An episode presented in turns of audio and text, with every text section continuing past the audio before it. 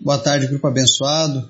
Hoje é dia 17 de março de 2023 e hoje nós estamos aqui juntos mais uma vez para falar com o nosso Deus.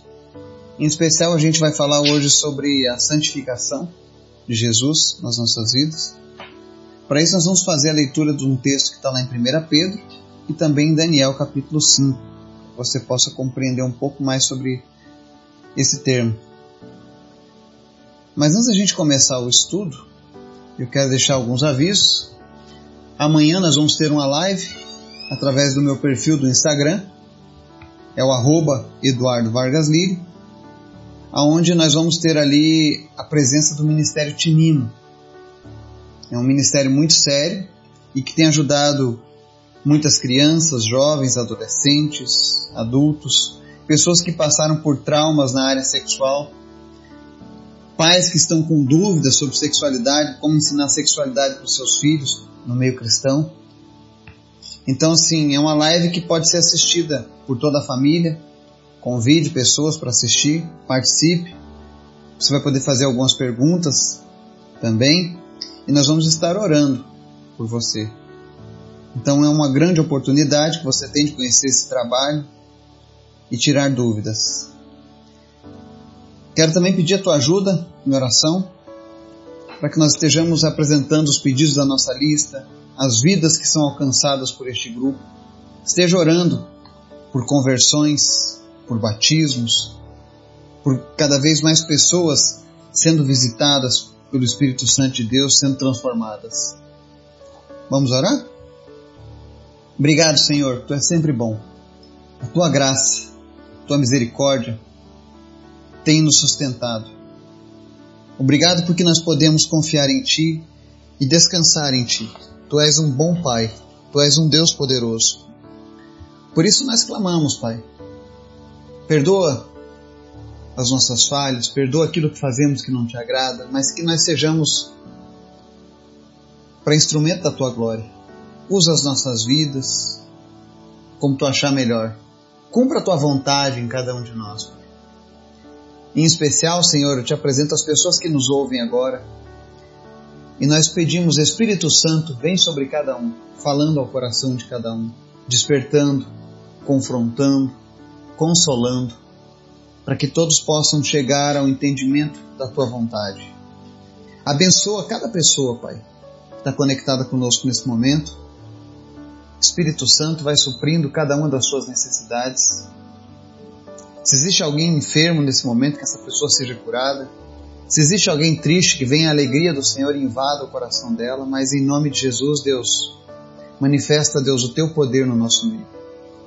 Vem trazendo cura, vem trazendo libertação e especialmente salvação.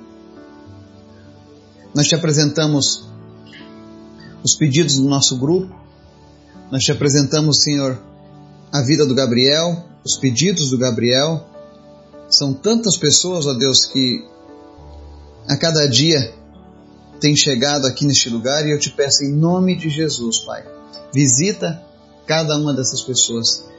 Visita a Cecília e a Patrícia e continua realizando teus grandes feitos no meio da vida delas. Usa elas, ó Deus, para abençoar a cidade de Urubici, aquela região de Santa Catarina e, por que não, a nossa nação Levanta elas a cada dia, Pai, em nome de Jesus. Visita o Marcelo, traz cura. Traz cura para o seu Odacir, para o Celi. Eu te apresento em especial também, Deus, a vida do Renato, da Elissandro, do Isaac, da Larissa. Que o Senhor esteja visitando essa família. Que o Senhor esteja fortalecendo essa família todos os dias. E, Senhor, aquilo que eles têm apresentado de propósito diante do Senhor, se essa é a tua vontade, Deus, que o Senhor venha preparar, ó Deus, tudo aquilo que eles precisam. Mas em nome de Jesus, abençoa cada pessoa, Pai. Te pedimos também, Senhor, fala conosco através da tua palavra e nos ensina, Pai.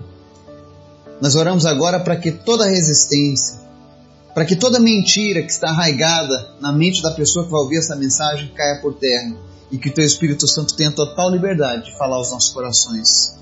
Obrigado por tudo em nome de Jesus. Amém. Texto de hoje, 1 Pedro 1, 14 e 16 diz assim: Como filhos obedientes, não se deixem amoldar pelos maus desejos de outrora, quando viviam na ignorância. Mas assim como é santo aquele que os chamou, sejam santos vocês também em tudo o que fizerem, pois está escrito: sejam santos porque eu sou santo. Amém? Quando a gente lê esse tema, algumas pessoas vão entender assim: nossa, ser santos o tempo inteiro, isso é complicado, porque todos os dias a gente peca, como é que funciona isso? E na verdade a palavra santificação ela tem vários sentidos espirituais. E eu quero falar sobre um deles hoje, que é o sentido de separação. Quando a palavra diz aqui que nós devemos ser santos, porque Ele é santo, ou seja, devemos ser separados. Separados como e para quem? Separados para a glória de Deus, separados deste mundo. No dia que Jesus nos chamou, a palavra diz que ele nos santificou, ou seja, ele nos separou para ele. A nossa vida não é mais nossa, é dele. E se você é um cristão, mas tem cumprido apenas a tua vontade na tua vida, tem feito apenas as coisas que te aprazem, cuidado. Você não está vivendo para aquele que te comprou, para aquele que te chamou, para aquele que te salvou. E a palavra de hoje ela é um alerta. Deus quando separa algo para ele, é para Ele mesmo. Para a gente poder entender melhor essa questão de separação, vale a gente lembrar que no Antigo Testamento, quando Deus preparou a tenda da congregação, o templo, Ele mandou que se fossem criados alguns utensílios que seriam separados estritamente para o uso do Senhor, santificados para Deus. E há uma passagem da Bíblia lá no livro de Daniel, onde um dos reis da Babilônia pega os itens que foram trazidos do templo sagrado de Deus e ele faz uma uso. E o texto diz assim, Daniel 5, dos versos 1 ao 6. Certa vez o rei Belsazar deu um grande banquete para mil dos seus nobres, e com eles bebeu muito vinho.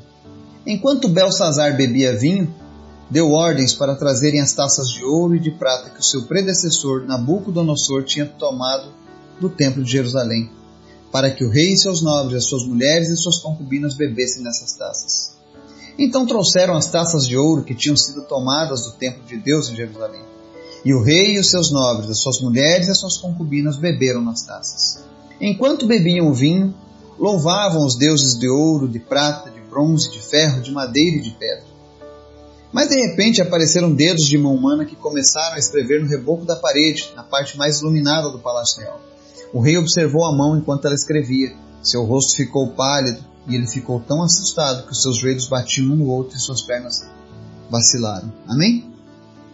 Isso mostra que aquilo que Deus separou para ele é para uso estrito dele. Esse rei, por sua falta de sabedoria, por sua falta de temor ao Deus dos céus, ele ordena durante uma das suas festas, das suas orgias, dos seus banquetes, ele ordena que os utensílios que eram usados para Deus no seu templo fossem colocados agora nas mãos dos ímpios. E não apenas isso, fossem usados para outro propósito, louvarem outros deuses. Você imagina? Uma coisa que foi consagrada para uso exclusivo de Deus agora sendo usado para louvar outros deuses? Pois foi isso que ele fez. E a palavra mostra que, enquanto eles bebiam, louvavam os deuses de ouro, de prata. Você já viu alguém que possui deuses de prata, de ouro, de bronze, de ferro, de madeira, de pedra? Imagens, imagens de adoração. Aquilo que foi consagrado para Deus não pode ser usado para idolatria. E a palavra diz que quando Deus separa algo para ele, para uso dele, ele é Deus zeloso. A Bíblia relata que uma mão surge e escreve na parede do, daquele palácio e o rei fica pálido. E então ele começa a chamar todos os adivinhos e ninguém tinha uma resposta até que manda chamar Daniel. E lá no verso 16 diz assim, verso 16 e 17 do mesmo capítulo: Mas eu soube que você é capaz de dar interpretações e de resolver mistérios. Se você puder ler essa inscrição e dizer-me o que significa, você será vestido com um manto vermelho terá uma corrente de ouro no pescoço e será o terceiro em importância no governo do rei. Então Daniel respondeu ao rei: Podes guardar os teus presentes para ti mesmo e dar as tuas recompensas a algum outro. No entanto, lerei a inscrição para o rei e te direi o seu significado. Daniel entendia o que era ser consagrado, separado para Deus. Ele não usava o seu conhecimento, a sua inteligência, a sua unção que ele havia recebido de Deus para fins próprios, mas ele usava tudo para a honra e a glória de Deus. E ser separado para Deus, ser santificado para Deus é isso. É entender o seu papel. Olha, Daniel estava numa nação estrangeira. Quantos poderiam ter se vendido para um rei por conta de algo assim? Quantos estariam deixando de ser para a glória de Deus para ser para a glória dos homens ou de outros deuses, no lugar de Daniel? Mas Daniel mostra sua fidelidade a Deus, dando essa resposta. E aí então ele ora a Deus e, e começa a trazer a interpretação. E você pode encontrar essa interpretação lá no verso 22 ao, ao 30, diz assim: Mas tu, Belsazar, seu sucessor, não te humilhaste, embora soubesses de tudo isso. Ao contrário, te exaltaste acima do Senhor dos céus. Mandaste trazer as taças do templo do Senhor para que nelas bebessem, tu, os teus nobres, as tuas mulheres e as tuas concubinas. Louvaste os deuses de prata, de ouro, de bronze, de ferro, de madeira e de pedra, que não podem ver, nem ouvir, nem entender. Mas não glorificaste o Deus que sustenta em suas mãos a tua vida e todos os teus caminhos. Por isso ele enviou a mão que escreveu as palavras da inscrição. Esta é a inscrição que foi feita. Mene, mene, tekel, parsim e este é o significado dessas palavras. Mene, Deus contou os dias do teu reinado e determinou o teu fim.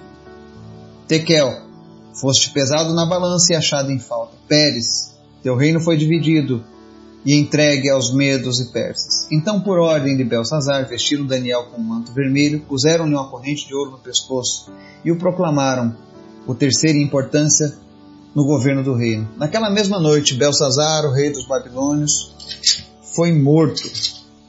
E Dário Medo tomou e ocupou o reino, sendo da idade de 62 anos. Amém? Então você vê que quando alguém tenta usar aquilo que foi consagrado a Deus para outros meios, o final não vai ser bom. E eu e você fomos chamados para sermos santos nesse mundo. E ser santo nesse mundo não é que quando eu e você morrermos, as pessoas vão fazer uma imagem nossa e vão pedir ajuda para nós depois de morto, porque isso não existe. O nome disso na Bíblia é comunicação com os mortos, é espiritismo. Se você se prostra diante de uma imagem pede ajuda para ela, ah, mas ela é Maria, mas ela é José, mas ela é Paulo, você está se comunicando com mortos. E isso é um pecado gravíssimo. E uma vez uma pessoa disse: Ah, mas as pessoas pedem para Jesus, que também morreu, morreu, mas ressuscitou. Ele é o único que ressuscitou e está vivo à destra do Pai. É o que diz a palavra. Mas o que eu quero dizer para você hoje é que muito cuidado. Deus te chamou para viver uma vida diferente. E essa palavra é para aqueles que já receberam Cristo nos seus corações. Eu sei que tem muitos aqui que já receberam a Cristo nos seus corações, estão começando a caminhar com Cristo e estão precisando desse tipo de orientação. Porque eu sei das dúvidas que acontecem na caminhada. E é por isso que o Senhor hoje ele manda essa palavra para o teu coração. Seja santo, porque eu sou santo. Deus quer que você viva uma vida separada desse mundo. Ou seja, não se amolde mais pelos desejos maus que você tinha outrora. Não se amolde aos desejos dos seus vícios. Não se amolde à prostituição. Não se amolde à mentira Aquilo que as pessoas do mundo acham normal, você já não vai achar mais. Porque Deus te chamou para viver separadamente dessas coisas. Não separado das pessoas, excluído, vivendo num, como um ermitão. Mas separado dessas atitudes negativas que, que trazem dor ao coração de Deus. Entenda que aquilo que Deus separou para a obra dele, para a glória dele, precisa viver para ele. Seja você médico, advogado, costureira, faça tudo para a glória de Deus. A sua vida precisa trazer a glória de Deus para as pessoas. Ser santo, como Ele é santo, é isso: é viver de maneira separada neste mundo. E nunca o mundo precisou tanto de pessoas santas como nós precisamos nos nossos dias. Não são poucos os maus exemplos que muitos cristãos estão dando. Infelizmente, quando você vai levar a palavra de Deus para as pessoas, a primeira coisa que a pessoa que está lá no mundo lembra é do mau exemplo. Talvez você que está nos ouvindo hoje seja uma dessas pessoas que diga: Ah, eu não quero ser assim para ser igual Fulano. Mas Deus está te chamando hoje para uma responsabilidade de ser santo. Seja santo, porque Ele é santo. Que o Espírito Santo de Deus fale ao teu coração, te ajude, te fortaleça. E se você ainda não é um santo de Jesus, se você ainda não entregou a sua vida para Ele, eu convido você a entregar a sua vida para Jesus, a ter uma experiência com Jesus e permitir que Ele venha te fortalecer nas suas fraquezas. Que Deus te abençoe em nome de Jesus. Amém.